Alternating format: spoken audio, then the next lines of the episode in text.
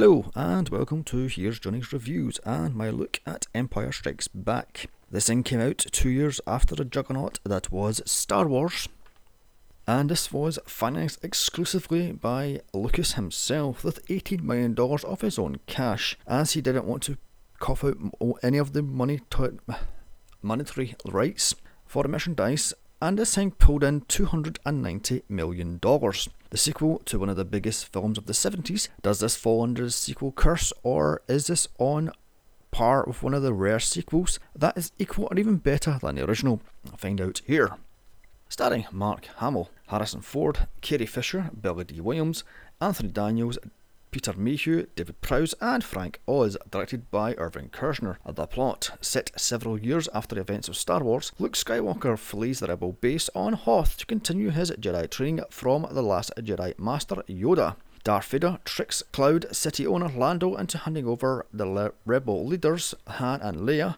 Can they escape, or is it too late for the rebellion? Note, I'm using the original cuts once again. So after the another iconic scroll, again lifted from the Flash Gordon serials, the movie opens up on a Star Destroyer dropping probes onto the ice planet Hoth, searching for a rebel base. And I'm getting flashbacks of the truly terrible Star Wars Battlefront on a godforsaken level. It then shows Luke Skywalker, Luke Skywalker played once again by Mark Hamill, riding his stop motion Tauntaun. He investigates one of the probes and he's attacked by a Wampa, and his Tauntaun is killed. Back at base, Han Solo, played again by Harrison Ford, reports back to a general and says he has to leave as Jabba the Hutt is after him. Hutt even is after him. Princess Leia, played by the late Carrie Fisher, overhears this and has it out with Han. However, all Han could say is how much she needs a good kissing because this was the fucking 80s and why the hell not have race uh, sexism in it? Why is this guy a fan favourite? All we can care about is himself, and he's a complete arsehole, and he's completely full of himself. Plus, he's a scoundrel, duttered, rotting, backstabbing son of a bitch. In a nice corridor, we meet C3PO, once again played by Anthony Daniels, and R2D2, once again played by the late Kenny Baker. And surprised they're bickering again. Is this all these two are good for? I mean, honest to God, they're like an old married bloody couple. 3PO tell, tells Han, Luke, hasn't returned yet, so worried he goes out looking for him. And God knows why, but apparently that changed Han to a good guy, even though he's an arsewipe. Meanwhile, he gets Chewie, once again employed by Peter Mayhew, to do some repairs on the badly damaged Falcon. Millennium Falcon, that is. Luke wakes up in a Wampa lair hanging upside down with his feet frozen in ice, so he uses the Force reach for his lightsaber, cuts himself free, and cuts one of the Wampa's arms off, and then flees into the snowstorm. Where Han finds him, he cuts open the freshly dyed Tauntaun and places Luke inside while he places beacons down to attract help. Rogue 2, awkward, flies around and finds them the next morning. Back at base, Luke is held in some sort of water tank to recover, and according to the director's commentary, Mark Hamill was almost killed when heavy light broke and smashed into the tank. Only seconds earlier was Mark floating in the tank filming the scene. By the way, the director's commentary is one of the most boring and near useless ones I've ever heard, as all he talks about was how he tried his hardest to inject humour into this script, such as Han Solo covering C3PO's mouth to him from talking, and the whole Yoda stick. And contrary to popular opinion, Luke getting attacked by the Wampa wasn't to cover his injuries from the car crash, which he had had in 1977, as it was well and truly healed by 1979, when this was getting filmed. But it was to give him quote unquote a character. Han and Chewie check up on Luke, and once again hits on Leia, who just shoots him down, which leads to the infamous line, laugh at fuzzball, as Chewie laughs at Han's pathetic attempts. This leads to a full-on mouth kiss from Leia to Luke. Note C3PO's reaction to this as he knows they're brother and sister. And again, why not bloody tell them what they are brother and sister and drop this stupid love triangle and have it die already? The rebels pick up on a radio transmission so Han and Chewie check it out with Han shooting the probe after using Chewie as a distraction. In space, we see Vader's Super Star Destroyer, which dwarfs the others. So much so, something like 10 times larger, I believe. As Vader, once again played by David Prowse, but voiced by James Earl Jones, looks over the fleet. A captain reports to an admiral that one of the probes has blown up and may have found something. So Vader confirms it and head to Hoth. Back at the Rebel base, they're planning to empty the base before the Empire show up and find him. On board his Superstar Destroyer, Vader kills the Admiral for questioning him and he puts the captain in charge. We then see Leia giving a prep talk to a handful of X and A Wing fighters, the hell they were, which, according to the commentary, Carrie had no clue what she was talking about because she was still drunk from the night before as she was out with the Monty Python boys. The rebels flee in their transport ships as on the ground the others deal with AT-AT walkers attack. And I'm sorry, but once again, I can't watch this movie without thinking of the Family Guy special. It's a trap! Luke boards a speeder to take on the AT-ATs, which they do by tripping them up and using tow ropes, and then just firing at them and blowing up, even though seconds earlier they say the armour is too thick for this blaster, so why the hell was it that time then? With the base under heavy fire and Vader and his snowtroopers inside, Han, Leia, Chewie, and 3PO escape in the Millennium Falcon. Luke then flies off with R2 to Dagobah system to train with Yoda, voiced by Frank Oz. Back with Han and Co. Uh, they're dealing with several TIE fighters and a Star Destroyer, so they have no choice but to take the damaged Millennium Falcon into a meteor storm and then hide in a cave while making badly needed repairs. Back with Luke, and he's just off Dagobah, which she crashes into into a swamp and barely escapes a swamp monster which attacks and eats R2, which he spits it back out. And here we meet Yoda, the last Jedi Master, with his super annoying speech pattern. Annoyed by my speech pattern you will be. Once getting his emergency rations from his X-Wing, he finally meets Miss Piggy, oh sorry, Yoda, and after some quote-unquote funny scenes, cue the Rocky training montage. Note, this is the puppet, not the terrible CGI monstrosity from the prequels.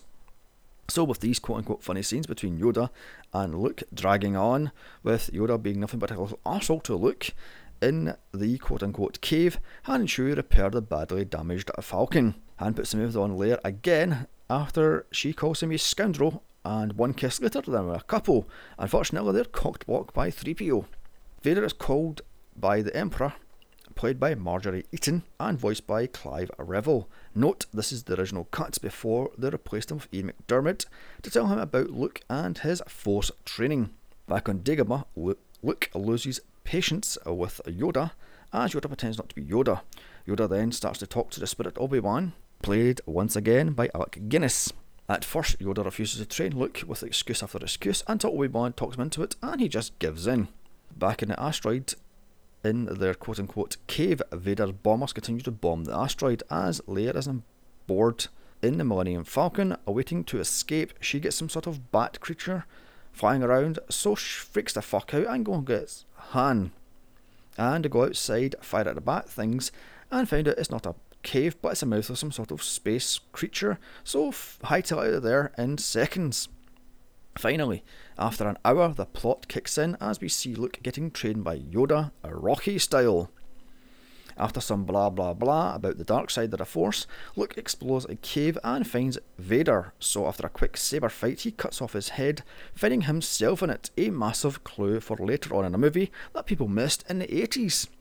Back with Vader, he sends out multiple bounty hunters, including IG 88 and everyone's favourite Boba Fett, played by Jeremy Bulloch. Or God knows why such a fan favourite. He's on a movie for five minutes, and then he's killed off a little, little bitch in the sequel. But that's Star Wars fans for you, grabbing onto the most stupidest character ever, and I believe the guy that carries a pot is a huge fan base favourite. Apparently, I have no bloody idea why. Back on board the newly repaired Falcon, Han and Co. try to escape the Star Destroyer, breathing down upon their neck, but can't jump to light speed, so they ram the ship and hide behind the Star Destroyer, then wait for the garbage to be dumped into space. But unfortunately, Boba Fett knows this and falls into Cloud City. Yet more training with Yoda as Luke panics as his X Wing sinks into the swamp, so Yoda shows him the power of the Force by lifting the X Wing from the swamp. Luke then sees Han in trouble in Cloud City, so runs off to save them, much to Yoda's annoyance. However, this does lead to the line, there is another, hinting at Leia. On Cloud City, we meet Lando Calrissian, played by Billy Dee Wallace. the former owner of the Falcon and Han's close personal friend. Hmm. Getting shown around, 3PO stumbles across Boba Fett and gets blown up. Leia, in a new haircut, and I swear to God, she changed her hairstyle more bloody times than Cher does, doesn't trust Lando and worries about C3PO being aw- away for such a long time. She also senses something is amiss. At a scrap metal junkyard, Chewie finds pieces of 3PO, steals them, and rebuilds his new friend. Lando takes him to dinner, and it's here we find out he has double crossed Han by handing over to Vader and Boba Fett. In a jail cell, Chewie is tortured by noise, so rebuilds 3PO. Han is getting tortured by Vader, so outside, a worried Lando looks on concerned as Vader walks out and then hands him over to Boba Fett. Lando complains, but Vader just shuts him down, saying, Be careful I do not change the plan. Han is thrown into the same jail cell as Chewie after build after 3PO bitches about being repaired backwards. Seconds later, Leia is thrown in. In walks Lando, trying to explain things that Vader changed the last minute as Luke is heading into a trap. In a carbon freeze room, Vader lies in wait for Luke. Han, Leia, Chewie, and 3PO are taken down to Vader, and here Han is frozen in carbonite with the infamous improved line I love you, and I know, again, showing just how much of an arsehole Han Solo actually is, because the original line was, I love you, I love you too. Chewie is left in charge of protection of Princess Leia. Han is handed over to Boba Fett, and the trap is reset. Vader demands Leia and Chewie to be placed on his ship. Luke arrives and sees Fett, Boba Fett taking away Han's body, and after a quick firefight with Boba Fett, Luke finds Leia and Chewie getting taken away by stormtroopers after Leia warns it's a trap. Luke still follows them and has a showdown with Vader. Here, during the lightsaber fight, Vader tells him he is his father. Lando breaks Leia and Chewie free, however, Leia doesn't trust him, as Chewie about chokes the living life out of him. Lando then tells her if she hurries, she can save Han, but it's too late. Boba gets away and his Slave One. Vader and Luke continue their fight, with Luke almost falling into the trap, but he force leaps out of it last minute. And just how long did Yoda teach Luke? weeks, months, days, because this stuff he's using is very advanced force powers. The fight continues in the lower decks of the carbon freeze room with the huge round window. Why the fuck's a huge round window in is beyond me. Vader throws shit at Luke. Uh, the window is then smashed. Note, Hamill did always on stunts apart from this one as he's thrown through the window backwards. Lando calls for the emergency emptying of the city as he, Leia, Chewie, 3PO and R2 run to the Falcon getting to the Falcon in the nick of time after a quick firefight, which again shows Leia hitting and killing something every time she fires her blaster. Lando and Co fly off Cloud City. It's here the final fight with Luke and Vader in the bottom of Cloud City. After cutting off Luke's hand with the lightsaber going flying off into the clouds, yet it's in Force Awakens, I'll deal with that one later. Here, Vader tells Luke, I am your father, not Luke, I am your father. Oh, by the way, spoilers! With that, Luke falls off the platform and down to the very bottom of Cloud City. Hanging onto an aerial, Luke calls Leia for help, which she hears and gets Lando to turn the Falcon round to find him. He's taken aboard and given a new hand as they both look into space. A credits roll. So that was Empire Strikes Back. Surprisingly, a better film than Star Wars. Better acting, better script, just more. Although I could have done with less Yoda parts. Although I do love the downer ending, more maybe should do this especially if it's part of a trilogy. 8 out of 10.